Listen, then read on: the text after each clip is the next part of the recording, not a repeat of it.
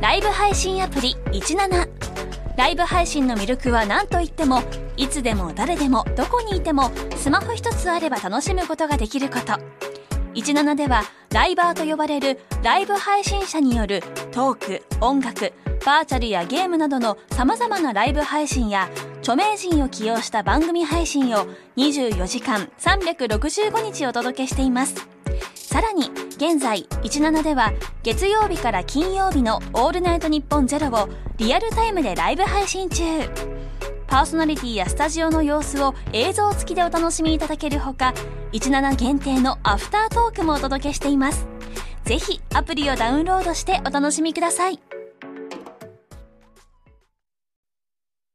さあ、今回も始まりました。トータルテンボスの抜き差しならないとシーズン2でございます。いや、もう来ましたよ、ついに。何がですかロッテ。ああ、まあね。来ました。今、今日現在が9月20日。 20あ、じゃない。違いますよ今日この9月13です日、ね。 ?13 日に今話してますから、その段階で、ロッテが単単独首位単独首位オリックスを抜いて、まあこのまあまあ20日にどうなってるかはわかりませんよ。 2ゲーム差。おそんなつけたいや、だってすごかったもん。今、えー、オリックス戦が2勝1分けかな。で、楽天に2連勝してるからね。すごいね。ロッテ、あの戦、あの戦力っていうのも失礼な話だけどい、や、でもそうだと思いますよ。スーパースター一人もいないですから、まあね。まあまあ。言ったら、まあ、小粒というのも全然失礼なんですけれども。級っていうのまあまあ、いわゆるそのね、あの、侍ジャパンとか、はいゼゼロロのに選出侍ジャパさンれてないじゃないですか。ゼロです。それなのに。 A 級がだからいっぱいいるんホームランバッターだってもう外国人ぐらいでしょレアードとまマーティンしかいないですマーティンぐらいだよね。ぐらいアジアとかはもう、もうでもう出てない出てないです。たもう、政治不信。まあまあ、代打と、うん二軍とかにいてね。うはいん、なるほど。あの、入れ替えがうまいっすね。もう若手も育ってる。だだあれは出てる藤原。藤原は今二軍に。あだから、8月の月間 MVP 取ったんですよ、藤原が。安田は安は出てるんですけど、で、9月入ってからちょっと調子が落ちてきて、すぐまた二軍に落として。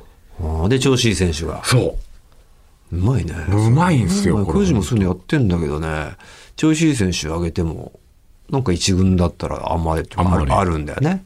ちなみに、この9月の時点で、ロッテが首位立つの、51年ぶりらしいっすマジではい。1970年代生の話まれてないじゃん生まれてない。俺たち。うん。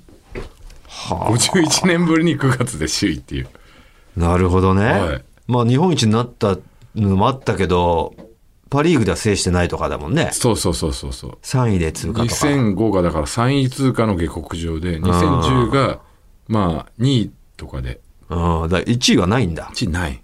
ずっとオリックスじゃなくて、あの、ソフトバンクだもんソねフ。トバンク。何年連だか続らね。その51年前っていうのはだ村田兆治さんとかがこうおー20代後半ぐらいなんじゃん。えーバリバリの。もっと若手ぐらいじゃない若手ぐらいの俺たちが小学校時代にね、まあ、ベテランぐらいなうん感じだったから、うん。そう、そんぐらいの。なるほど。本当文字通りちゃんとパリーグを制した時まあまあ、以来なんだこのままいけばね、このままいけばね。まあこの、は話してるこの時点で、 藤田君の時、テンション上がってら、みたいな。そうそう、なるかもしそれっない。から転げ落ちたのにな。だからで、思ってるかもしれないけどそ。うだから結果は分か条らない。件的に、えーここから3連勝して、今週でオリックスが3連敗したらマジック点灯するのよ楽しいだろ、今見るの。楽しい俺楽しくないよ。もう、だからロッテがそんな2ゲームを下げられてるの分かってないよ。だってもう、見るのも嫌だからさ。あれやめてくれよ。あれさ2.5、3、3ぐらい。三三ゲーム3あるいっちゃって、よヤクルトいっちゃったでしょ、下。今3位だあねもヤクルトが3ゲームで阪神1位ヤクルト2位で0ゲームだけどう、 3位ヤクルトと同率だけど、同率だけどなんか、 3位勝率とかの、なんか、引き分けの数とか。これちょっと試合数やばいね一番巨人がやってんだっけ111試合を中日と巨人がやってて、まあ、阪神は110なんだけど、ヤクルトが104試合しか消化してないのよ。なるほどね。まあ、それしょ、しょしょうがない、ドームじゃないもんうね。ん。あと7試合もあるからね、差が。嫌、だなまあまあ、この20日の段階でもうまくってるかもしれませんけどね。今ちょっとね、離れちゃってるんですよ。中田翔がね、でも、2軍にこう、落とされて、はいでも大爆発したみたいめね。ちゃくちゃ売ってるらしい。めちゃくちゃ打ってんで しょ、2試合で。何なんだろうな。いやいや1.5軍ぐらいが彼ちょうどいいのかな。いや、多分、 1.5軍っていう、舐めれる、あるなら。あるならね。そこで大活躍するんじゃないだから、やっぱね、あの、精神的な面だと思うよ。すぐにやっぱ使うべきじゃなかったと思うんだ。こう、みそぎをちょっと考えて、二軍でコツコツやって、真っ黒に日焼けして、んで上がってきて、もう、よっしゃ、世間がもうね、中田、本来はねこんなに頑張ったってなったら、本来の本力来そのなんか戻せると芸能界という、うん、世界では多分それが一番いいんでいいけどさ、んプロ野球ってさ特殊だからさ結果ね結不審だったけどそもしだよ、んあれバカバカ打ってたら、払拭してたと思うよ思うし、あっぱと、すげえなっつっていや、大したもんだなと思うよ。精神力うんが。あんな、ね、風上にさらされててさらされてこんな活こん躍なするのすんかよだすげえな、肝ったまって。なってもうでもこれがプロ野球プロ野球だよな、ううん打ちゃいいんだもんなっうちゃいいんだてもんなって。うんなってたよね結果なんなかったけどさ、うん。ほら見ろってなっちゃったじゃん結果なっちゃったね。んまあでも、しょうがないよな。やっぱメンタルがすごい左右するもんなんだね、体。まあ、メンタルなのかなメンタルじゃないずっとでも不審じゃん。まあ、怪我だっていうのが言ってるけど中田翔はさ腰のヘルニアかなんかで。おそれが今年の春先からの不振の原因じゃいん。やついちゃってたのか。後輩になんか当たっちゃうとかは。そうそう、怪我の、ね。そういうのもあるよね。あると思うよ。んまあ当たったらダメなんだけどね。ダメだけど。まあまあまあね、揉まれてまた巨人で。うん、上がってくることを願いますよ。うん。うん。どうですかあのー全然話変わりますけど、寿司ボーイズのあの、おそ四区やってますかやってますよ。おおえまあこれはちょっとねまだ先になっちゃうかな、もしかしたらなんだそれってなってるかもしれないですけど今ね YouTube の寿司ボーイズの方で面白企画ですよ、これ。まあ言っちゃうとね、ミニ四駆をどれだけこう、まあ、速さ競うのに遅さを競うっていうのをやっちゃってるんですよどれだけ遅くできるかって いうねどうこう、まあ、改造して遅くできるか企画やっててねいわゆる、まあ遅い四駆おそ四駆っていうね、企画を。それはまあ明日やるんだよね俺たちはねそいざレースう、レースを。難しくないむずい。えだから止まっちゃいけないっていうルールルにールしてあるから、あの、いわゆるミニ四駆のあのあのレース会場を明日貸し切りさせてもらって、んあそこでやるんですけれどもね、止まってしまったらもうアウト。遅くできても。うん。止まらずに、いかに鈍足でいけるか、完走できるか。うん。それが勝者ですから。俺もう、あの、一個これはちょっと、え言っても大丈夫だと思うえ。おのがあっいいてですよ、遅改造として俺ギアを削ったのよ。おおあ、なんつうの、数を減らしたっていうのそう、あの、一、こう何個あんのかなあの、40個ぐらいこうギアの凹凸があるじゃん。おあれを削って、ううん。全部じゃないよ。もうバランスよくこう。ほうほうほうほう。ギア費用だからギ変アえて。比を変えてん、やったんだけど、それ削っちゃうと間が空くわけよ、ね。もちろんもちろん。で、それで、カチッ、す、カチッ。だから、はまらない箇所が出てくる。そうそう出てはまって、はまらず、はまって、はまらず。まあ、一だか個気にしたら。そう、だ、ドン。動いて止まる、動いて止まる、動いて止まるっていうのが、止まらなきゃいいんじゃないね、っていう予想でやってたの。かく、かかくっていくっていう。いくっていう感覚で言ってたら、このね、ギア比がそういう風になってるけど、モーターの力ってあるじゃん。モーターはすごい変わってないのよ、動力の。で、ぐーっと回ってるのよ。はいはいはい、はいで、それがギア比がこう、間が空くと、うん。キュッてしゅ、差を詰め、縮めちゃうの。差を縮めるっていうより、あの、空回りしちゃうのよ。だギアが引っかかんないで、だあの数だから多分、ギア比が、こう、か、噛み合ってたのね。全部。だけど、一個なくなると、どうなっちゃうのすかしちゃうのよ。だから、えでもまたはまるとき来んじゃん。また、たハマるんだけど、ハマった時にはその時の動力がもうないから、止まっちゃうこう止まっちゃうのよ。で、ポンって背中を押してやると、クッてまた動くんだけの。ど、あら。それってなしじゃん。いや、なしですよ。だよね。やっちゃったじだゃかん。らウィーンって空中ではウィーンってなってて、置いたらカチカチカチカチカチって止まっちゃうのよ、で、またポンと押すとクーって動き出すのね。はいはいはやっちゃったじゃん。だからこれダメだってなって、どうするのいや、ギア買い直しよああ、ギアをね、うんモーターは変えちゃいけないっていうね。ルールがあるかルーらルがあったから。だからこの作戦は無理だと思っておーギアか、また買い直し。買い直しこれから。これからだただもう一個もうそっち側の攻め方じゃない攻め方もあってそれはもう完全成功してるのねうーん。まあまあ、それは言わない言よわない言わないんだけ。どだからギア買ってみてそれでどんだけ遅くなるかっていうのがうんうんちょっと楽しみなんだけど想定ではもう相当遅くなってんのようん。うーん。まあ、想定ではでしょ。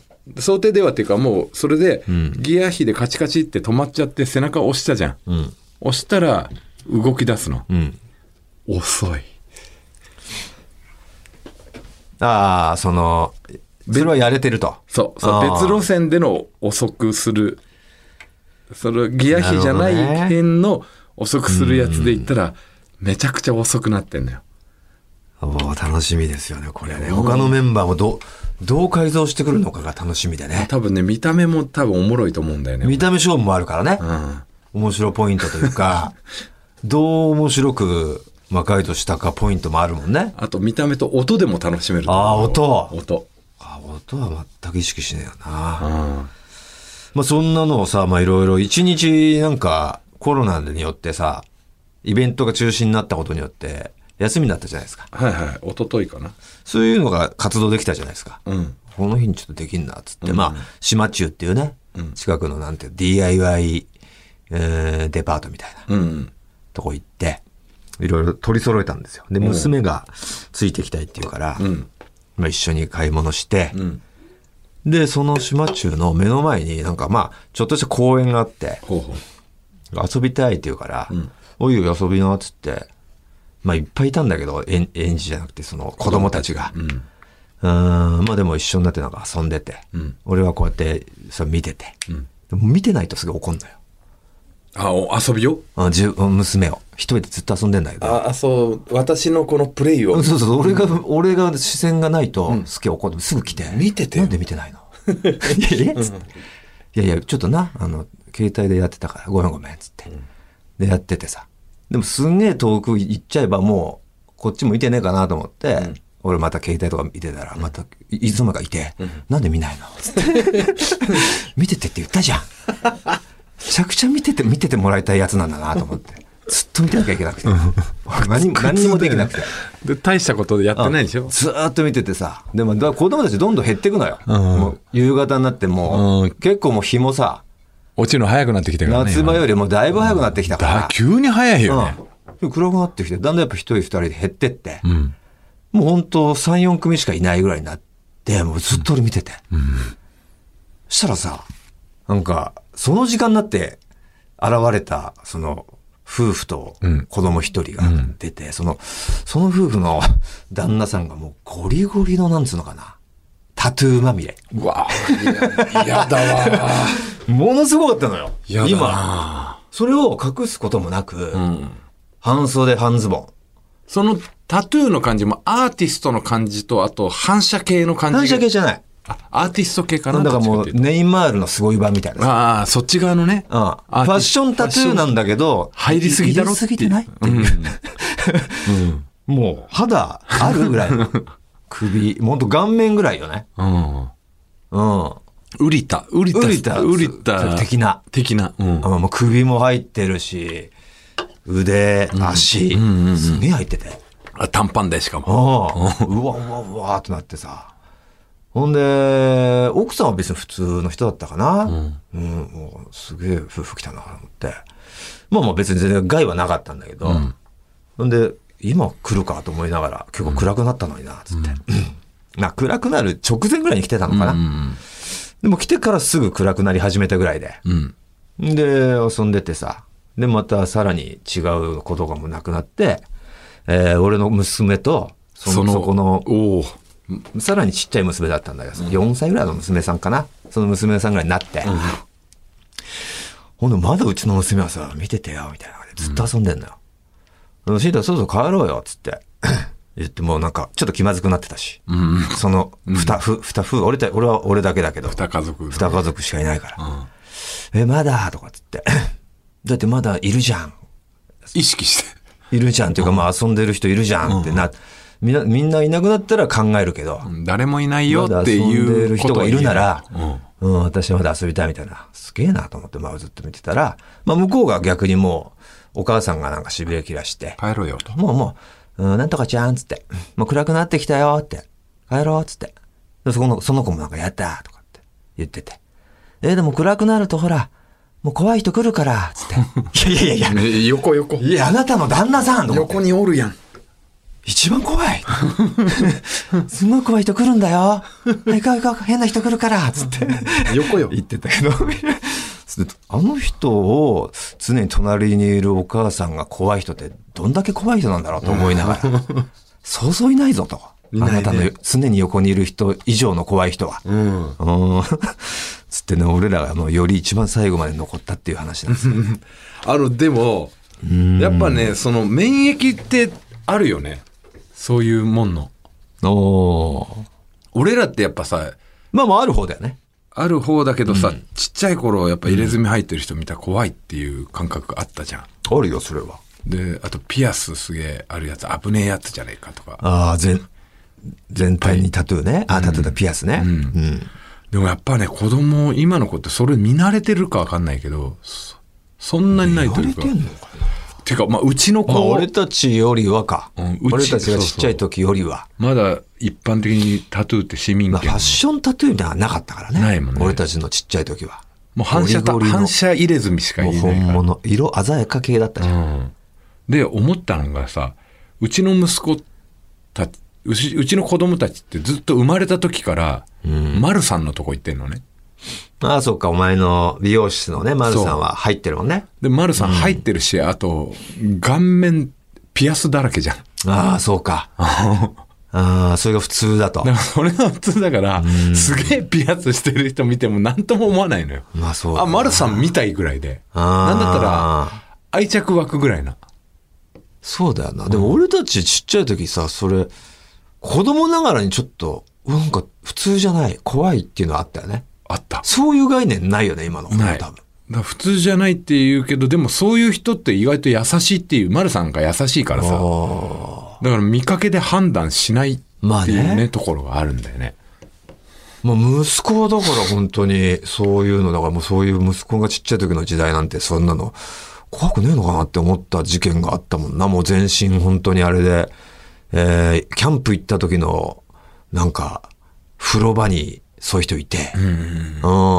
キャンプの風呂場だから別にタトゥーお断りみたいなのもない、ないのか。うん。平気で入ってきてて、アバターがいるってでけえ声で言ったかな。危ない危ない。バカ、バカっつって。やめろ、よし、出るぞっつってもう、ほとんどもう温まってもないのにすぐ出ていく。差し青って書いてね。入れ墨って書くから、うん青くはなるアもんバね。ターパパアバターだよバカ。バカっつってもう、チンコもキュンってちっちゃくなって俺の。何か起こるっつって。うん、やばい。怖え。キュンってなって。すぐ出てきたよ、酸味のに。温まってもいいのに、温まりたかったのに。まあ、それ考えたらもう一そ番はれぐらいだからももうビビってないというか。う。うんまあ、そう、いろんな人いるなっていうのはもう一番は俺の髪型なんだけどね。まあそりゃそうだよ、そこがいたらお前お前の息子娘なんかあれだろうなまあでもピアスには慣れてないかもなうちの子たちはいないもんもん。全身ピアスはなかなか最近もういないけどもね、ういないうん、もう。渋谷にあったけどね一回センター街のねあったあった。もう奥底にピアス専門店ね。ボディピアス店うん。そこなんかお前の罰ゲームの中でなんで、俺か鼻ピアス開けられ た。ピアスを開けなきゃいけないって意味に行った時になもう全身開けてる店員さんがいてさうん。すっごいっすねってなってなってね。一番どこ痛かったっすかって言ったら耳だね耳 だね。いや、耳かい。耳耳耳だったんですね。耳一番楽耳なんにじゃないで一すか番神経が集中してるから、耳が一番痛いですよって言ってたよ耳痛ねいよ。もっと痛いとこありそうだったけどね。いやー、ということで、えー、まあ告知としては、は話すテンボスっていうのをやりますね。はい。我々9月25日に午後4時からゲストを呼んでトークをするという60分。もう20日になってたらゲスト発表してるかもしれませんね。まだ決まってはいないんですけれども。赤坂 RED、レッドシアターか。レッドシアターにて、えー劇場チケットは前売り2800円、オンラインチケットは1200円となっております。はいそして、えー我々トータルテンボスと銀シャリ、カエル亭、ここのね、日本放送さんで、えーポッドキャストをやっている3組、抜き差しならないおとぎ話亭、こちらが12月、10月20日ですか。1ヶ月後。えー吉本有楽町シアターにて夕方6時半。こちら、えー劇場チケット、えーオフラインの方はもう完売したと。そうなんですよ。ということで、ありがとうございねます。はい。オンラインのみ、残っておりますんでね、お急ぎをということで。まあ、急ぐ必要ないですか、オンラインは。まあね。えー限度はないですよね。はい。ということで行きましょう。トータルテンボスの、抜き差しならないと。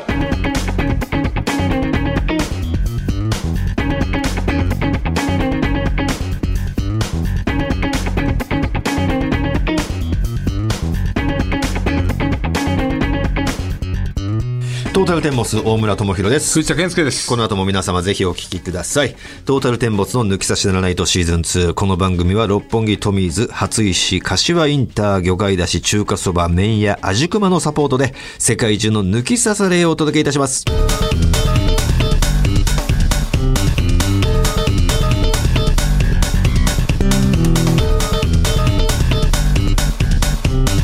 トータルテンボスの抜き差しならないとさあ、それでは、普通歌、紹介していきましょう。はい。えーラジオネーム、たくやんさん。えー久しぶりの投稿ですと、最近はコロナの影響で外出を控えているせいか、投稿できるようなあまり面白いことがなく困っていたんです。なるほどね。そんな中、インスタグラムの広告に、子供の育成に関わる全ての指導者になんちゃらというオンラインセミナーの宣伝が入っていました。なんとなく写真を見ると、女子サッカーの佐々木則夫監督、あ、前監督ですね。いや、元日本代表の佐藤久人さん、あ、サンフレッチェの。うん。そうそうたる顔写真が載っていました。しかし特に興味はなく流そうと思ったら、視界に見覚えのあるアフロが。えそうです。我らの藤田さんが乗っていたんです。しかも、そうそうたるメンツのど真ん中に。思わず。な、なんだこいつ恥ずかしくね。言い方とか。全然気持ちいいです。あ、そう。と叫びました。 藤田さん、何やってんですか指導者になっちゃったんですかとはいえ、暇な日常に刺激をありがとうございます。良ければ経緯など教えてほしいです。全く僕は、これは知りませんでしたね。 何ですか、これ。インスタグラムの広告子供の育成に関わる全ての指導者になんちゃら。なんちゃらというのは何その、この方が覚えてないだけで。な覚えてないだけであー何ですか、このだあるんですよ。あオのンラインセミナー。オンラインセミナーええでセッションって言って、うんセッションっていうらしいんですけど、ほうそういうのを、はいはいそのセッションをあの、いろんなこの子供の育成スポーツとか、ん主にスポーツでね、うん。子供の育成に対して、うんえーアプローチをかけていく会社があるんですよね。でこういうセッションを企画しておーでやる会社からオファーをいただきましておーで僕と、うん。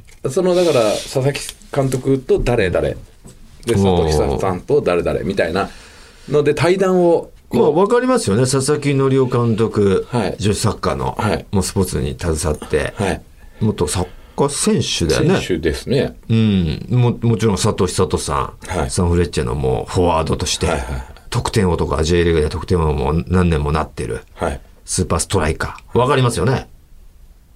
漫才師ですよね。 いたずらかけられ師ですよね。いや、俺はだからそのスポスポーツ側のええ人ではなく、ないよね。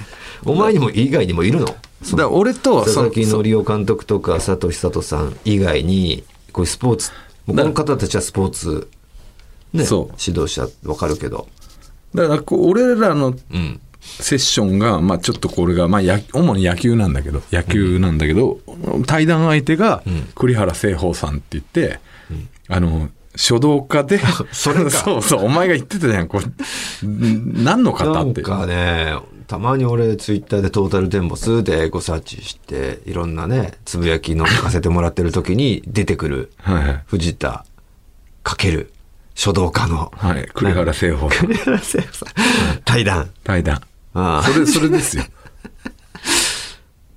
それオンラインのやつオンラインで、はい。この間もう終わって終。わったんだ。はいどうだったのその結構見られた。いや、それ何人見てるかとか全然知らないんだけど。あ、そうなのうん、全然ななどん、どうなったのかも知らないんだけど、まあ、一応、栗原さんと1時間半ぐらいずっとこう、話して。その、じゃあ接しないわけね見てそるう人そう、オと。ンラインで、そうそう、見てる人からの一応質問とかも受け付けたんですけうんうどん、一、人だったかな、うん、来まして。どうだったのかよくわかんないんですけど、それあは。ー何人見られたのか。なるほどね。いや、でも結構いいこと出たと思うんですよね、僕は。いいこと出たとは。自分なりにこう、いいこと言えたなっていう、ああ、手応えはあったと。あったただ聞いてたのが一人だけだったっていぐらいかうのもがしれない悔んじしゃないい。かなっていうの。 わかんないけど。なるほど。そう栗原さんっていうのはもともと東京農大二高って言って群馬のはいはい、高は校いで。そこからで僕らの一つ下かな年はえはい 写真で見たら結構おじいさんみたいな人だったよ。おまあ名前もおじいさんっぽいけどおういや全然若い感じではいあ、そうなんだ。でまあ書道もやらやりつつ野球に打ち込んでて、で甲子園も出られて、おーはい、でその後、まあ教育者になったんですよね、あの教員になって中学校の先生とかやりつつ、でいろんな部活動も野球だけじゃなくて教えてたりして、今バスケットの顧問ややられてるのかなおーすごいね。そのだから、えーっと日本のこの文化庁主導の教育体制と部活動みたいな話題と、うん。あとこのスポーツに携わる少年少女のうんこう育成に対しての話みたいなうん。のでどう思ってますかって俺はまあ保護者の立ち位置からして話をするっていううん。めちゃくちゃ分かんないですよそういういや、の。わかんないいや俺結構そこら辺のね問題いや、まあ、そうなんだよな。そおう結前なんか構俺そういう明のるくてさそういうの好きなんだよね。好きなんよ。うん指導とか。指導方法とか、あとそのまあ、たまたまそれが教育とリンクしてるんみたいな感じなの、俺の考え方が。うん今の子供たちへの教育にうん対して、うん。だって、合ってんだ自よ分も全然未熟なのにさ、そうそう。指導って言っても技術指導じゃないぜ。あの、心持ちの。心持ちでしょだから一番未熟な人じゃん未。熟未熟、俺はね。だけど言うことすごい立派なんだよな。そう。うん、だから俺だから、あの、今ね、少年野面球。白いよな、お前。だってそれ全部そっくり自分にやってくれよっていうことすげえまっとうなこと言うじゃん。そう。分かってんだよね、だからね分。かった分かっただから別人 格がいいんだよで俺息子の今少年野球のパパコーチとしてねうん行ってんだけど俺ずっと黙ってるもん、どういうこいやなんか自分が思ったこと言うと、あの俺がい発言したことをそのダメな大人のそのままだから俺自分がね、思う、ん瞬間的にこうとああ、お前の本質の。本質の俺本質のお前がね。俺俺はうんうんうんうん怒鳴ったりとかするし、はいはいはいはいはい。だからそうなんだよなっちゃうからもう極力人格として2つあるな。うんすごい、いや、子供のためにはこう、こう、絶対こうした方がいいです、指導。うんみたいなさ、すごい一面あるじゃん。野球に関する指導。そう野球はこうした方がいい。こうしたら、子供の野球離れもなくなるし、なるしそう野球がもっと好きになってくれるし、うん、ん人格も育つ。そういや、もうすすげえいいこと言ってんなって聞いてるんだけどさ、えー、一昨日ぐらいの草野球でもさ、審判が、その、お前がファーストで、その、ピッチャーゴロ、ボテボテのピッチャーゴロで、まあ、打った、ピッチャーゴロ打ったやつはファーストに走りますわな。で、ボテボテ、ボテボテだから、ピッチャー取って、ファーストに投げた、えーギリギリのタイミングで、その投げた方向もちょっとずれた。それってねそれって、それ藤田がファーストで、取って、で、俺はベンチで、あの、DH だから、守備はしてないから、見てたら、ああ、タッチできなかったか。一応、取った瞬間、タッチの方に行、っタたッんチし手たを感じには知ってたけど、全然届いてなかったな。これセーフか。つって審判もちろん、セーフってなったら。触った よタッチしただろ絶対触ってたもんあ れマジあの、僕見てたんですよ。もう絶対触ってないんですよ。でいやそれ体に言ってないけどユニフォームかすってんあのれもう絶対手応えある今日、もう、だとしてもね、触ってなかったんだけど、タッチしてたとしても審判が、うーん、セーフって言ったら、もう絶対だから、ああ、くそってならなきゃいけないのに、触ったよあれはもう教育にそうそう一番良くない。だから子供いなかったから、周りに。あれも大人だけで楽しむね、野球でしたから。いや、同じやつだよな、あいつ、教育、野球を通して教育をすげえ頑張ろうとしてるやつなんだよな、あれって思いながら俺見 てた。子供の少年野球行った時にはもう全然違うからね。いや、できるか、それでも。 できるのよ。出ちゃうぞ、いつかメッキ。出ないのよ。もうそこはもうチャンネルマジで切り替えて、そんな器用じゃないと思うけどな。やれるのよ。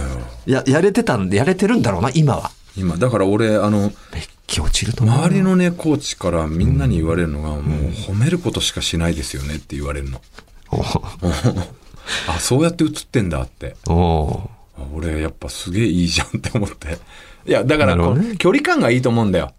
うん。俺、もうしっかりコーチじゃないからさ、うん。しっかり監督としっかりコーチといるのね。まあちょっとどこか、で、もう一個、一個外側のパパコーチってい人う。事というか、他人事というか、うん一個ちょっと線があるからまだいいと。そうそうそうそう。うん中入っちゃダメ、ダメじゃん。それやっぱお笑いのとこもそうじゃん。俺がやる気出してやるとちょっとよくないやりづらいな。やりづらいでしょ。んだからちょっと外側にいるから一番いいのは外堀だから。あ、もう、普通た以上、あ一枚しか読めなかったということでね、ちょっと脱線してしまいました。すいません。普通オタはこのようにね、時折、えー、時間を作りますんで、はいどんどん送ってください。えー、ご紹介したメールの中から1名に番組ステッカーとありますが、今日は1自分分のの1方なでんすでね。ね、たくやんに決定です。はいありがとうございます。たくやんにはですね、番組のスポンサースポンサーさん、株式会社ウルトラチャンスさんからご提供いただいているワイン、または、ホホバオイル、どちらかをセットで差し上げます。ステッカーとのね。はいよろしくお願いします。さあ、こんな感じで番組をお聞きのあなたからの普通歌お待ちしておりますんで、えー、我々の質問、番組の感想など送ってください。えー、アドレスお願いします。はい、TT アットマークオールナイトニッポンドットコム、TT アットマークオールナイトニッポンドットコムです。メッセージお待ちしております。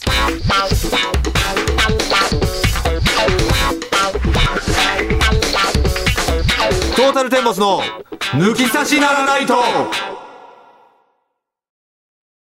続いてはこちらのコーナーです。褒めラップさあ、あるテーマに対して、えー、藤田とリスナーが褒めラップで MC バトルをするというコーナーですね。はいえー今回も新たなラッパーが電話の向こうでてるなスタンバってくれているみたいですよ。もしもし。もしもし、おお、この声はおっとりとりとり。知らねえだろ、お前、おっとりとりとりの声。はじめまして。よろしくお願いしまおす。願いしおまっす。とりとりとりは、どちらから電話をかけてくれてるんですかえっと、千葉県です。千葉県ですか。ずいぶん遠いところから近いよおかけんね、なって。近いよあ、。近いですか。隣県ですよ。はい。えっ、と、何歳ぐらいなんですかおっとりとりとりは。えっと、今27歳です。出た。 27歳。 27。社会人ですかね。はい。どのようなつとお勤め先があるんでしょうかえっと、まあ、お薬を作ってる。うおわお。、今じゃすごい、こう、フル製稼働じゃない薬、ですか。製薬メーカー的な。そうですね。ああ、いいですね。えっ、ー、と、27歳でしょ。で、今、千葉県在住。生まれも千葉県ですかえっと、生まれは宮城。あ、宮城。宮城県。い何市ですか仙台市で。仙台市。何区えー、太白区。太白区。TBC があった太白区ですね。あ、そうです。ねはい。あの辺だったんだ。じゃあ、以前の我々の仙台でやってたラジオの方も聞いてくれてたのかなあ、あのー結構、序盤、あれですね。えっと、のっぴきならないと、のっぴきならないと。はい。の終盤から、うん抜き差しならないとの最初の方は聞いてました。あ抜き差しならとの最初の方も聞いてて、最初の方以降聞かなくなった。ちょっと高校生とかになってからは部活が忙しくなって。なるほどね。あ中学時代だったのその時あ、そうです。それがそう今27歳はいどんだけやってんだよ。俺ら。あ、そですはい。でも宮城からね、仙台から千葉っていうと、ロッテで言ったら平沢大河と同じですよね。う。いや仙台行く仙台育英からロッテっていういね。いんですよ、その。ロッテに例えなくて。ちょうど同じ同じ世代ぐらいじゃないですなかるね。ほどって、万人に通用する例えじゃないのよ。平沢大河ね。野球好きにしか伝わらないから。あ、そうか。はあ、そうか、そうか。宮城県から今はえっと、お仕事の関係で千葉県ってことかなあ、そうですね。なるほど転職してはい。もう何年か経つ。えっ、と、3年ぐらい。うーん、どうですかあ千葉はもう、ちょっと都会って感じで、おお、し仙台よりいもい。ですね。あ、まあ仙台よりもそうですね。うんだいぶだいぶ都会だけどね。まあ、大白区ちょっとね、あ、そうか、ちょっとね。都心部から離れるからって意味かな。はい。まあ、東京に結構近い。東京にも近いしねなるほどははいい。。うーん、なるほど、なるほど。そんな、おっとりとりとり、宮城県仙台市太白区出身、現在、千葉県在住、27歳、製薬系のお仕事、しているおっとりとりとりに藤田、いつもの質問、投げかけてあげて。プロ野球どこのファンになるのろ楽天やっぱり。それからやっぱり楽天ですねやっぱあそうやか、っそうか。あの生まれてからじゃあずっと生まれてからの、そっちの方が強いよねじゃない。の今の千葉いるから今ロ合ッ併テ。してからやっぱりあ楽天ね長いあなそねっか、そっか。はい長い自分が広がりが長い、広がるな、広がるな、広げるな。え違う恋。あ、ごめん。恋してんの恋はしてないです。俺。 27歳じゃん。独身。独身です。独身の彼女なし。はい。おっとりとりとり。なんで何してんだ、おっとりとりとり。だって3年ぐらいね、もう、もう、だから就職して、ね、5年ぐらい経ってるわけで、ちょうどいい時期なんじゃないのこのて、えっ、と収、あ入れですもね。安定してきて。就職してちょうど3年ぐらいなんあで、そうなんだ。その、こっちに来てから結構コロナになったりとあかーしていそたんで、っか本当に外で遊べないっていう感じです出会いとね、出会いもと、う育みがないんだ。育めないと。あうん。はあ、い。でもなんかその、そうか。別にその、ガツガツいけないってわけでもないんだね。あ、いやでもそっちもあります。あるんだ。奥手、はい奥手ですね。ああ、おっくてくてくてか。いや、おっとりとりとりですよ。おっとりとりとりであって、おっくてくてくてでもあると。言いづらいですね。めちゃくちゃ言いづらいよ、おっとりとりとり。おっとりとりとり。おっくてくてくてくての方が言いづらいな。うん、どっちも言いづらい、やっぱい。や、いいんだよ、そんなんどうでもそうか、そうか。まあ、奥手もあるけど、さらに、その上にコロナともなると。出会いのね、あれがあんまないと。そうですね。製薬メーカーさん、どうなの女女性率高そうじゃん。あ、でも会社だとんそこまで多くない。あ、そうなんだ。そうなんだ。はい。まあ、営業のね、とか取引先とかの出会いとかないの、もうないです。基本年上とかが多いので、あーやっぱり。じゃあ、まあ、あるとしたら、ちょっと、ね、あの、仕事帰りによるコンビニの店員さんとかぐらいになっちゃうのか。絞られるななかなか聞かねえぞ。なかなかないもんコンなビニの店員さんとの恋。そうだよな27歳と、ああいう店員さんってやっぱ若学生が多いからね。うん女の子って言ったらいやだかコンビニの店員さんだけじゃないのよ、別にで。女性それに絞られるわけでもないからあと。主婦とかも、もうだから、なかなか厳しいよね。おっとりとりとりの、はいちょっとこう、どんな顔してるかっていうのをイメージしながらお話ししたいんだけども、はい。なんかある別に人から言われたいや中で一番いいのでいいよ。自分が思ってるわけじゃないし。ね、似てる人。じゃあ、全然僕は似てるとは思ってないです。うん、そうそう、それでいいんだよ。ちょっと最近、なんか言われてすごい嬉しかったのおお、は、そう、そういうの、そういうの。加瀬亮さん。似てねえだろやめろ絶対。やめろ、俺たちがこいい誘導しといて。かっこいい。誘導してて言わしといて似てねえだろうは。ない。加瀬亮さん。アウトレイジでもかっこよかった。いいバイプレイヤーだよね、加瀬亮さん。渋本い当は織田信成に似てるっていう。織田信成さんね織。田信成の延長上の最先端に加瀬亮さんいるもんね。同じラインだ よね。わかるよ、系統はは。い系統はあっちげ、あっち側のそ顔うですね。そうです。はい。だから本当なんつうのかな。癖のない顔というか、愛嬌ある顔じゃないのもう。織田信成くんなんかもう愛嬌の塊じゃない。ってことは、菊池雄星選手もあ入ってる入ってる入ってるよね。あ、織田信成さんのそう、でちすそうですょちょっと加瀬亮さん寄りにいるよ。菊池雄星選手はいますね。いるいるいるはい。あああの感じかう。んうん。はい。全然だからその女子受けもする系統だとは思うけどね。優しそうな。優しそうな。っとりの顔だね。うん。でもやっぱり今までの彼女は自分からいけないですね。いや、今までも全然いなくて、あら、ドゥ、ドゥティーあ、はい。ドゥティーか。えだって製薬メーカーで勤めてたら、まあお金はあるでしょうしね。たまる一方じゃん。あ、わかった。何惚れ薬をこう開発しようとしてるんじゃない のなんだよ、これ薬って。ドラえもんの道具みたいななんか、飲めばすぐ惚れちゃうみたい自分の女性にこれ飲ませて、 まあ素敵って思わせる薬を開発しようとしてんじゃないな。そのんなのでも開発できたらすごいぞ。ちち違いますよ。ねえ、ち違いますの言い方。そうの言い方じゃねえか。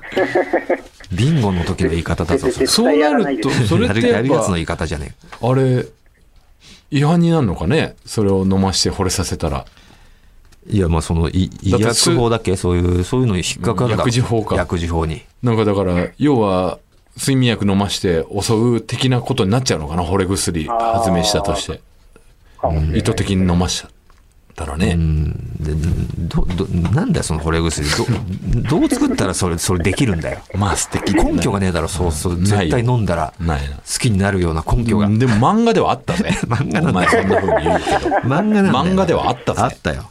漫画だから言ってんのよ。そうか。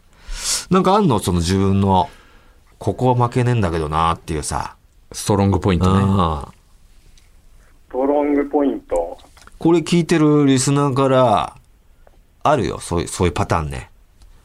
あか本当でのすかプカミルなんて、ここでなんか、抜き差し歌謡ショーだかで歌った歌声聞いて、惚れられちゃったんだから。うん。顔もし見られてもないのに。そして結婚まで行ってそのね。結婚も子供もいるよ。うん。リスナー同士。うん。あるよ、ストそれ。ロングポイント。うん。言ってた方がいいよ。そうですね。まあ、あまりうん。いるかいないか、こう、わからないような、ああ、だからこう、ある種、主張はないけど、ん落ち着くっていう感じだよそれストロンね。グなのか。はいまあまあ、ストロングだよ、全然。まあ確かにあね。とお笑いがめっちゃ好きなんで、そういう話おおーこれはだから趣味合う人多いと思うしねだからあれでしょもう就職してるわけだからそれなりにこう生活は安定してるわけだよね、あ、そうですねう。ん、だから今だから一人増えて養うっていうことも可能でだよね、まあ、そうですね。そうね一番なんか暮らしやすいしねうん。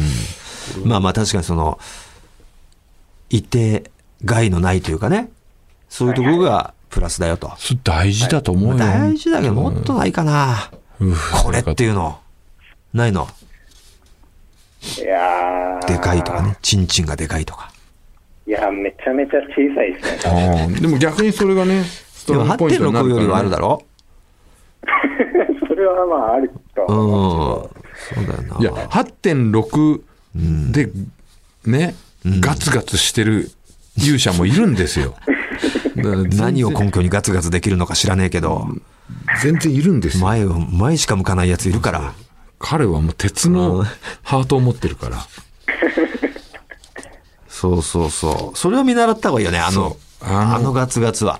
あのアグレッシブうん。本当にすごい8.6 6なんだぜ。それで、きっぼちで。それで D、D 低なのにね、そう。ガツガツいくっていうかっこ楽いいしよく、。楽しく生きてるよ。すっげえよ。おお。それは見習うべきだ鬼。メンタルだう。ん。いや、なんか春が訪れるといいけどな。おっとりとりとりにも。ね。うん。あの、すいません。ちょっと話全然変わっちゃうんですけど、いいよ。ちょっとあの、最初に13年ぐらい前にも、聞いてたっていう話したじゃないですか。はいはいはい。実は、その時にもお電話してて、えー何合わせましょ歌う。謡賞に、歌謡賞かお。うはい。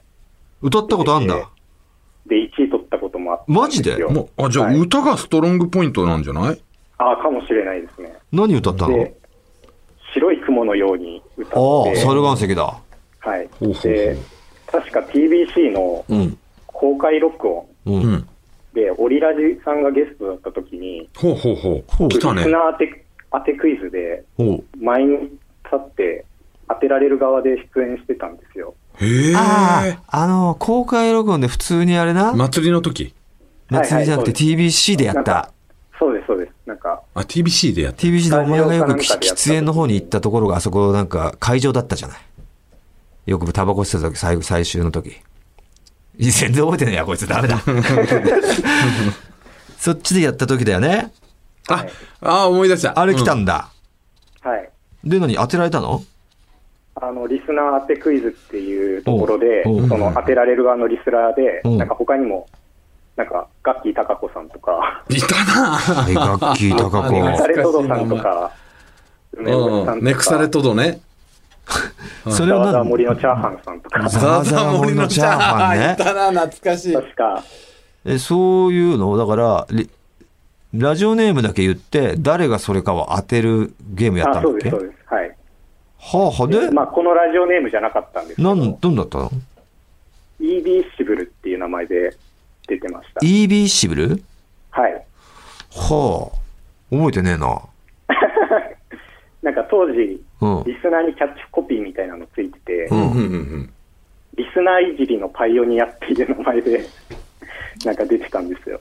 うん。あ、じゃあ結構 EB シブル時代は他のリスナーをいじってたんだ。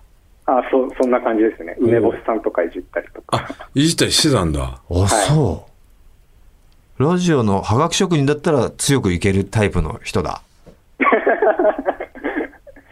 はあ、なるほど。ね。対面になると弱いけど、じゃあ合ってんだな。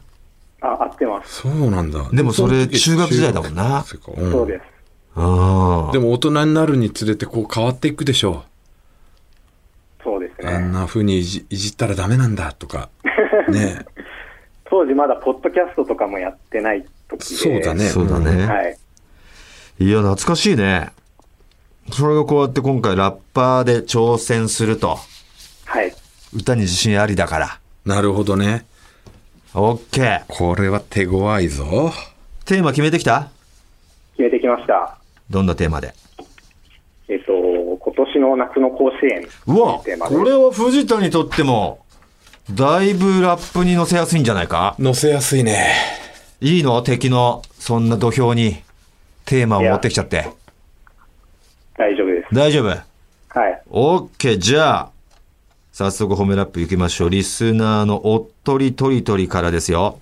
準備はよろしいですかはい。それでは、今年の高校野球をテーマに、褒めラップ対決。お願いします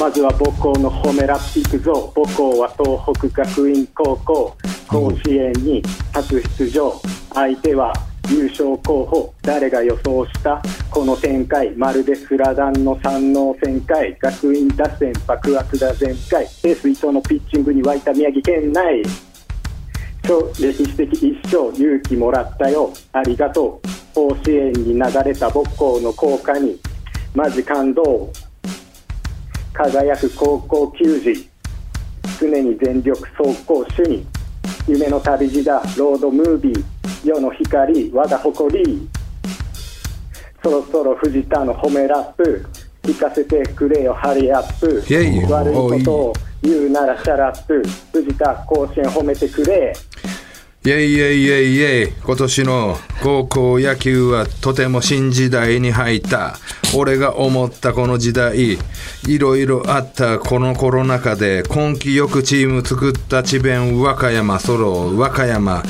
根気が勝って最後は歓喜歓喜極まり集まることもせずに礼儀正しくベンチ前で相手を称えて歓喜に沸く最高の新時代が来たぜ高校野球こっから変わる新時代に突入東北学院まさかの初戦初戦の相手は愛工大名電名電はあ最初と優勝候補と歌われ相手は東北学院序盤学院はとても緊張していたが徐々に慣れ名電ラップでも何でもないじ名電は名電はもうと てもイエゃーイん。イエーイじゃねえ。とてもなんだよ。全然出てこなかっただのもう、お前の知識を乗せてただけだったな、終盤は。たダメだったいやー。東北学院なんだ東北学院と名古屋名電えね、え藤田が挙げてた優勝候補筆頭は愛工大名電、いそやれが5対3ぐらいだっけそうです。そうそうそう。ああいや、あのね、まさかのすすげえね、俺、不思議な試合だったんですよ。見てたんだよねお前見はねてて、うん、あの、高校野球っていうか、野球ってミスが多かったら負けちゃうんですよ、普通はね普通。で、序盤、ん東北学院すごく地に足がついてなかったよね。そうですね。ノなんッかク。で、あの、セカンド、イージーのセカンドゴロ弾いて、それもワンバウンド送球でファーストに行って、まあ、なんとかファーストが取ったみたいな。セカンドからワンバウンドセカそう。なんかすごく、こう、おぼついて、まあまあ初出場だしそうそうそう、すっげえ緊張してんだなって思ったし、あと、体格もやっぱり愛工大名電って中学校から習った子たちまあまあまあ多くて、で、東北学院の選手も、いわゆる高校野球の甲子園に出てくる子の体じゃない体じゃない子もいるのよ。線の細い、特にサードコーチャーの子ね、メガネかけてた子なんてもう、あー本当に、え、えっていう、甲子園出たのっていう感 じのいやでも紅茶だろコーチャーなんだけど、で、レフトの子とかも、そんな足もね、下半身がっちりしてるのが高校野球だけど、そうでもないし、うんなんかすごい変わったチームこうがチームで、んでこれちょっとやばいんじゃないかなって、序盤。これはワンサイド圧にな倒的るにワンサイドになるんじゃないかなと思ったら、ピッチャーの子がね、うんすごくて、あいいんだよくて、で、しかも伊、藤って言ってたっけさっきあの伊藤君です。はい。おっとりとりとりがねラップ上でそう、そのね、ピッチャーの子も190近くあって、んで、落ち着いてたの、その子だけが唯一。なるほど、まあ言ったらワンマンチームだったのかワなンマンすぎるワンマンでもないんだけど、その子落ち着いてて、で、変化球が、もうちょっとムービングの、ムービング変化球だからどこに動くか分かんない動かす球や使ってて、すごいなんかメジャーっぽいピッチャーで。もう上背もあるしね。で、球もね、まあ、140キロ出てて、あれよあれよでね、やっぱこう、抑えちゃって。まさかの。まさかの、あ、こんなに、もう、すごい修正率が高まあ、か愛ったんだ、工ね。大名電打線の3失点はもう上出来だもんね。上出来上出来。うん、で 5, 得点上げたとで、。不思議な試合だったね、俺は。うんで、次負けちゃったんだっけじゃあとコロナで。あ、そうだ、そうそうそう一人コロナになっちゃったんだっけそう、だから宮崎商業と東北学院がコロナで、あの、不先輩になっちゃったね。どこだったんだっけ当たりは、もうちょ智弁和歌山だっけ松智商弁和歌山が松、それは宮崎商業の方かそう、抹消学園。商学あ、園松商学園だったら、まあ、ワンチャンあったよね、別いや、に。ちょっと。ね、面白い試合になりそうだなと思ってたのよ。おー。で東北学院ね、あの、今年最後の男子、男子なんはで、い来年から共学なんだよね。へだかーら最後の男子校として最後の夏にほうほうほうほう甲子園出て、そうなんだ。そうそうそうで、来年から驚愕。共学。みたいですね。急に弱くなったら面白いけどな。なんかもう、うつうつつ抜か して。けどなんかもこんなにううつつ抜かして甲子園のおかげですごいオープンスクール、なんか見学みたいなのを殺そう到したみたいです、ね、あの、大体ね、共学になると強くなるのよ。あ逆に、めちゃくちゃ強くなるのよ。やっぱ女の子に見てもらって、マネージャーとかなのかな。いや、まあ、そういうっていうか、まあ、要因を探すとしたら女子校が共学になるっていうパターンが多いから、おー本来、そんなあの、済美とかもそうだし、そうか、そうもか。ともと女子、そう、明豊とか、め明豊は違うかな。もともと女子校がこう、共学になって野球に力入れて強くなるパターンもあるんだけど、だから東北学院なんかはこう、共学になったことによって、偏差値が多分めちゃくちゃ上がると思うのね。で甲子園出れるっていうのもあって。うん。で学力も上がるし、そうすると、あの、指定校を多く取れるようになって、で、選手が集まりやすくなるっていう、いい循環がね、回ってくると思うんですよ。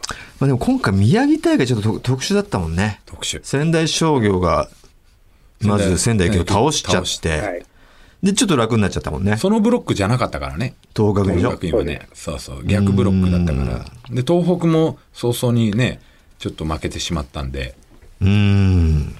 なるほど。そう。やっぱ、母校行って嬉しかった。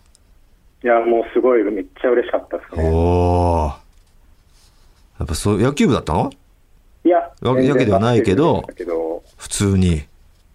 やっぱ甲子園で自分たちの効果流れとやっぱ格別だった。あもう全然違いますね。へー初めてこう、聞いた感じですね、なんか。あ、そう。嬉しいよね。行ってもらいてえけどな、母校な。お前の僕はちょっとまだ可能性あなるんねかな生んかきてる最うちに近は強くなってるってまた強くなってきてるっていうから生きてるうちに可能性あるんだよね生きてるうちあるかななきにしもあらずなんだよその感覚味わってみてよおっとりとりとりが感じた感覚をぜひ、大村村村さんも。いや誰が大村ムラムラ だよ常にムラムラしてるみたいななるほどねよかったと思いますよ褒めラップだいぶやっぱり仕上げてき仕てた上げよてきてたね韻も踏んでたし、リズムも乗ってたし、やっぱさえ緊張すると走っちゃうっていう癖あるけど、やっぱりリズム乗せてたね。落ち着いてたね落ち着いてた。そうですうね。ん。よかったと思うよ。ありがとうございます。ということで、これはもどっうちが勝ったの判かな定ですけれども、もちろん、勝者、おっとりとりとりええやったじゃーないよ。最後、お前のもうただ会ったことを、リズム乗せてただけだろ。さあ、ということで、えーおっとりとりとりにはですね、お礼に番組ステッカーと、えースポンサーの株式会社ウルトラチャンスさんからご提供いただいたワインか、ホホバオイルどちらかをステッカーと合わせてプレゼントいたします。楽しみにしておいてください。ありがとうございます。あありがとうございました。りがとうございました。さあ、褒めラップのコーナーへの出場者引き続きお待ちしております。宛先お願いします。はい、TT アットマークオールナイトニッポンドットコム、TT アットマークオールナイトニッポンドットコムです。電話番号を忘れずに書いてください。以上、褒めラップのコーナーでした。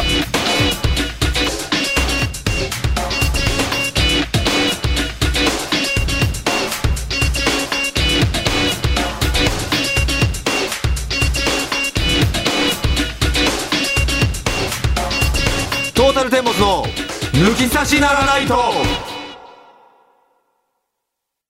トータルテンボスの抜き差しならないとシーズン2。この番組は株式会社ウルトラチャンスのサポートで世界中の抜き差されへお届けしました。さあエンディングのお時間ですね、はいえーエンディングの後はね皆さんお待ちかね抜き差しのボーナストラックコーナーアフロ先生と笠井先生の子供大人相談室もありますよえー、ふつおた合わせましょう褒めラップ新コーナー抜き差し的とんでも理論へのメールもお待ちしております詳しくは抜き差しならないと番組ツイッターアカウントをチェックしてくださいあアドレスお願いいたします、はい、TT アットマークオールナイトニッポンドットコム、TT アットマークオールナイトニッポンドットコムです。褒めラップと合わせましょうへの出演希望の方は電話番号を忘れずに書いてくださいそれでは今週はこの辺でお相手はトータルテンボス大村智広と藤田健介でした。また来週さようなら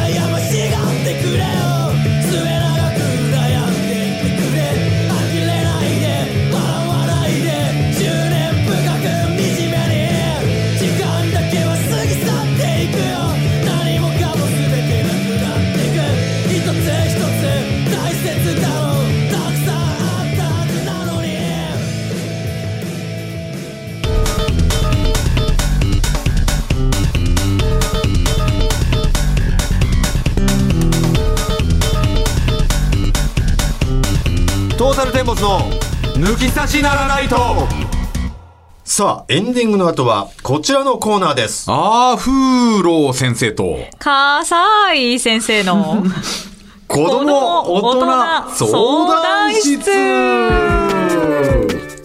さあ大人になりきれていない子供大人の抜き差しリスナー通称ピーターパンリスナーからのお悩みにアフロ先生こと藤田と笠井先生が独自の解釈で答えてくれるコーナーです今回も株式会社100年防災社代表取締役社長東京大学大学院に在学中この番組の大久保プロデューサーをエロ褒めラップできっぽさせている笠井優香先生ですようよう新時代大久保マネージャーもムービングちょっと考えてたんですけどさっきいやあの褒めラップだったんですね。すげえな めっちゃ緊張した参加してくださいよ褒めラップ ようようようよう。えイエームービングさせてるん だ。イェイイェイイェイ。イ名電いいですね。さあ、今回もよろしくお願いいたします。お願いしますさあ、じゃあ、お、お悩みの方を。ここがえ大竹さんがいない弊害が出てきちゃいましたねお悩みですよね。ありますか。ははいい。はい スッと出てこないですすみません。大竹さんだったらこれでいいんですよね。さあ、ラジオネーム北窓さんから来ておりますよ。えー、先日、親戚の子供に言葉を教えていたところ、いきなり「チンチン」と喋りました、はいこれが初めて発した言葉になってしまいました、その後あの子がどんな言葉を喋っているのか分かりません、正直に「チンチンと喋ったよ」と告白するべきでしょうかという えっとなんだ「チンチンと喋ったと」これがまあ初めて発した言葉とはい。その後あの子がどんな言葉を喋っているのか分かりませんあ、まあだからチンチンだけはしっかり聞こえていたやってことその後だからもう親戚だから、うんうんうんあのその日はチンチンだけで、その後いあのそのご家族のとこに行ってないから離れた行ってないから分かんないけど何かしら喋ったとそれが分かんないってことじゃないですかなるほどね、うん。正直にチンチンと喋ったよと告白するべきでしょうかそれ誰親に戚にってことお親にですか。ねうんってことなんでしょうね、もう藤田解釈もあるしチンチンと言った後はなんなんか言ってるけど何の何の言葉を喋ってるかわからないふにゃふにゃふにゃふにゃみたいなチンチンだけけはしっかり言ってた、っていう解釈だから正直にチンチン喋ったよと言うべきなのかまあどっちかわかりませんが、これはだから誰 に告白なアんでクしシょョうンアクションじゃないよアクションしてから誰にって言ってこいよ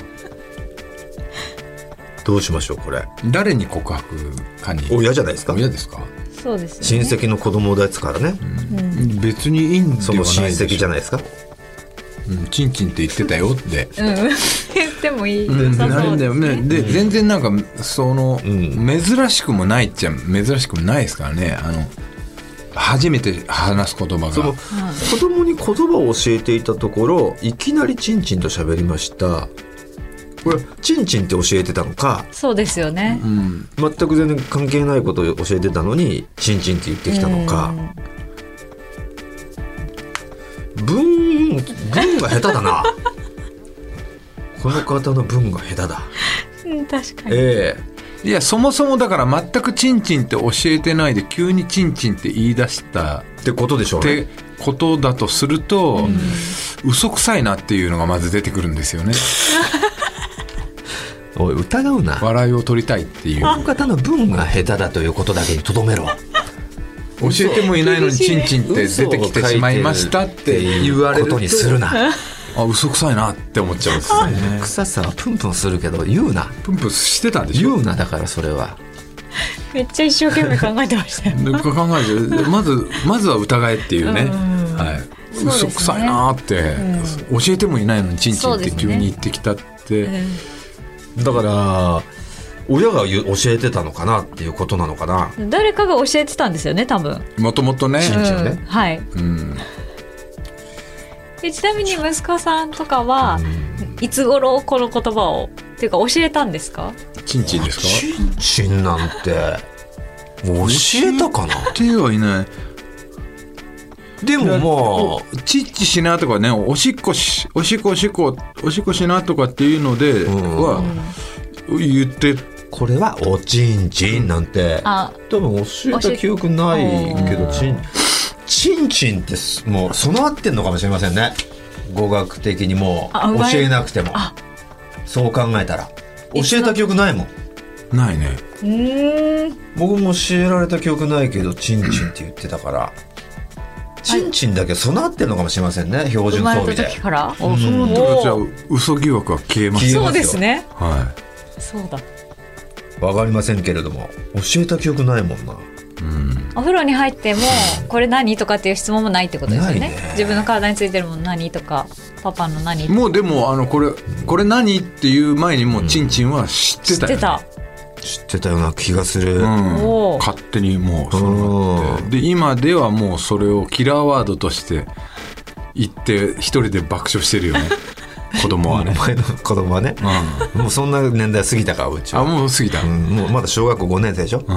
まだ5年でもチンチンキラーワードなのめちゃくちゃ笑うよ5年でも5年で結構も長いですね5年おーだいぶ賞味期限長いね長い長おい前の子供のチンチンは、ん小3ぐらいでねもう消えるよね1回、なんかボール低が学年だよねやべチンチンに当たっただけでもニヤニヤしてますよ、うーんはいまあ本人たちが言うよりも大人がちんちん言うことがた多分面白い面白いんだあー言っちゃうんだみたいな、なるほどねはい、これどうしますかじゃあ悩みとしてまあ別にまあ告白もしなくていいんじゃないかっていうねでもま今日の話だあとどっちでもいいしね正直ねそうですね、何をそんな悩んでるんですかっていうことでしょでも新しい発見がその言葉はもう生まれた時から備わってる本当とんでも理論なんですよねこれうんは、はいそういう可能性があるというご相談のお答えにはちょっと、いわばこの相談に沿うとしたらすべきどどっちでもいいですよね本当にねそうですねしたいなどどらうです藤田先生全然いいと思いますすればいいしでもいいと思いますしなきゃいけないことではないよねあれ前話しましたよね何をですか私ねうんうちの息子が、んあのうんこがつく言葉が面白いっていうのねうんこうんこがつく言葉いっぱいあるよねなんて言い出して、うなのそうかチねンコとか、ねうんことか、あの行が近づくにつれてドキドキしたっていうドキドキしたねそう結構多いと思うんですよねあのあんこも言葉であるじゃないですあかそうですねあんこインコもねうんうんでうんこもあるし、でえんこって言葉もあるんですよはい、困るでおんこうんうんこ自身おんこ自身がある韓国かんこはかんまあかんこ鳥かんこ鳥うんで金庫はありますよ多いねはい多いんですようんこがつくの確かにこからないうんこはないかな一般的には健金庫もないし康こんこうんそこら辺になるとないねうん三個新子新子チンコまでないのかな新子までなそういでかすなねそっからでも多いですね確かに意外とあるんですよ、ねその言葉すげえ好きなんですよだお前本当どうですかねキラーワードで「チンコうんこ」っていうねうん超キラーワードが子供大好きな、うんあるんでうんだからそれがお前が一番最初に喋った言葉だよって言われたとして、僕が子供だったら誇りに思いますけどね、 あ俺最初それ言ったんだお前が子供だったら俺が子供だった自ら分だったら俺言われたいですもん今親に「あんた一番最初に喋ったのはチンチンだよ」って言ったうら「んやるな」あどじゃあ告白した方がいいんじゃないですかした方が、あでもそれはご相談そのこその子にってことなのかなわかんないもしかしたらそう捉えれることもできるよねこの子が大きくなった時にうん大きくなった時おに前はチンチンって最初喋ったんだよと告白するべきでしょうかっていうことなのかことの捉え方もできるよね、まあだとしたら言ってあげた方がいいとお前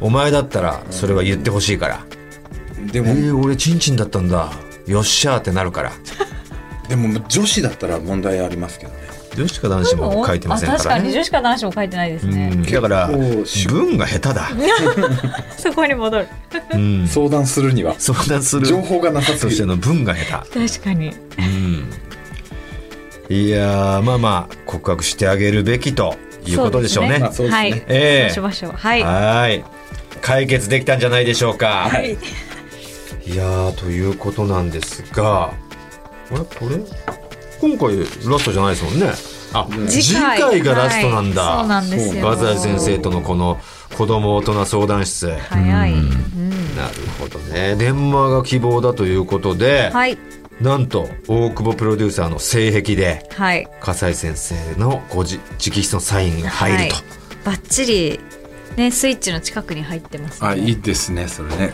あいいですね葛西と認識してスイッチ入れ笠井る先生直筆ですもんねちゃんとねそうです漢字がうんはいで一回スイッチ入れてちゃんと使われてるんですよね一回ね使ってくれてるんですよねそれしかも使用済みですか済みなんですってこのコロナ禍にはいすごいです確ねかにいろんな問題ありですねだいぶ問題ありますよね、えはいーさあということで、こんな感じで終わりでしたっけいつもなんかまあ締めのやつなかった終わりななんですけどもういつもは文章がまあまあうまいんでししっくりきて終われるんですおおこれ終わりでいいですね終わりでいいですかねまあ来週が最終回ということになりますから、皆さんぜひ聞き逃しのないようにお願いいたします、はい以上アフロ先生と笠井先生の子供大人相談室でしたありがとうございますありがとうございます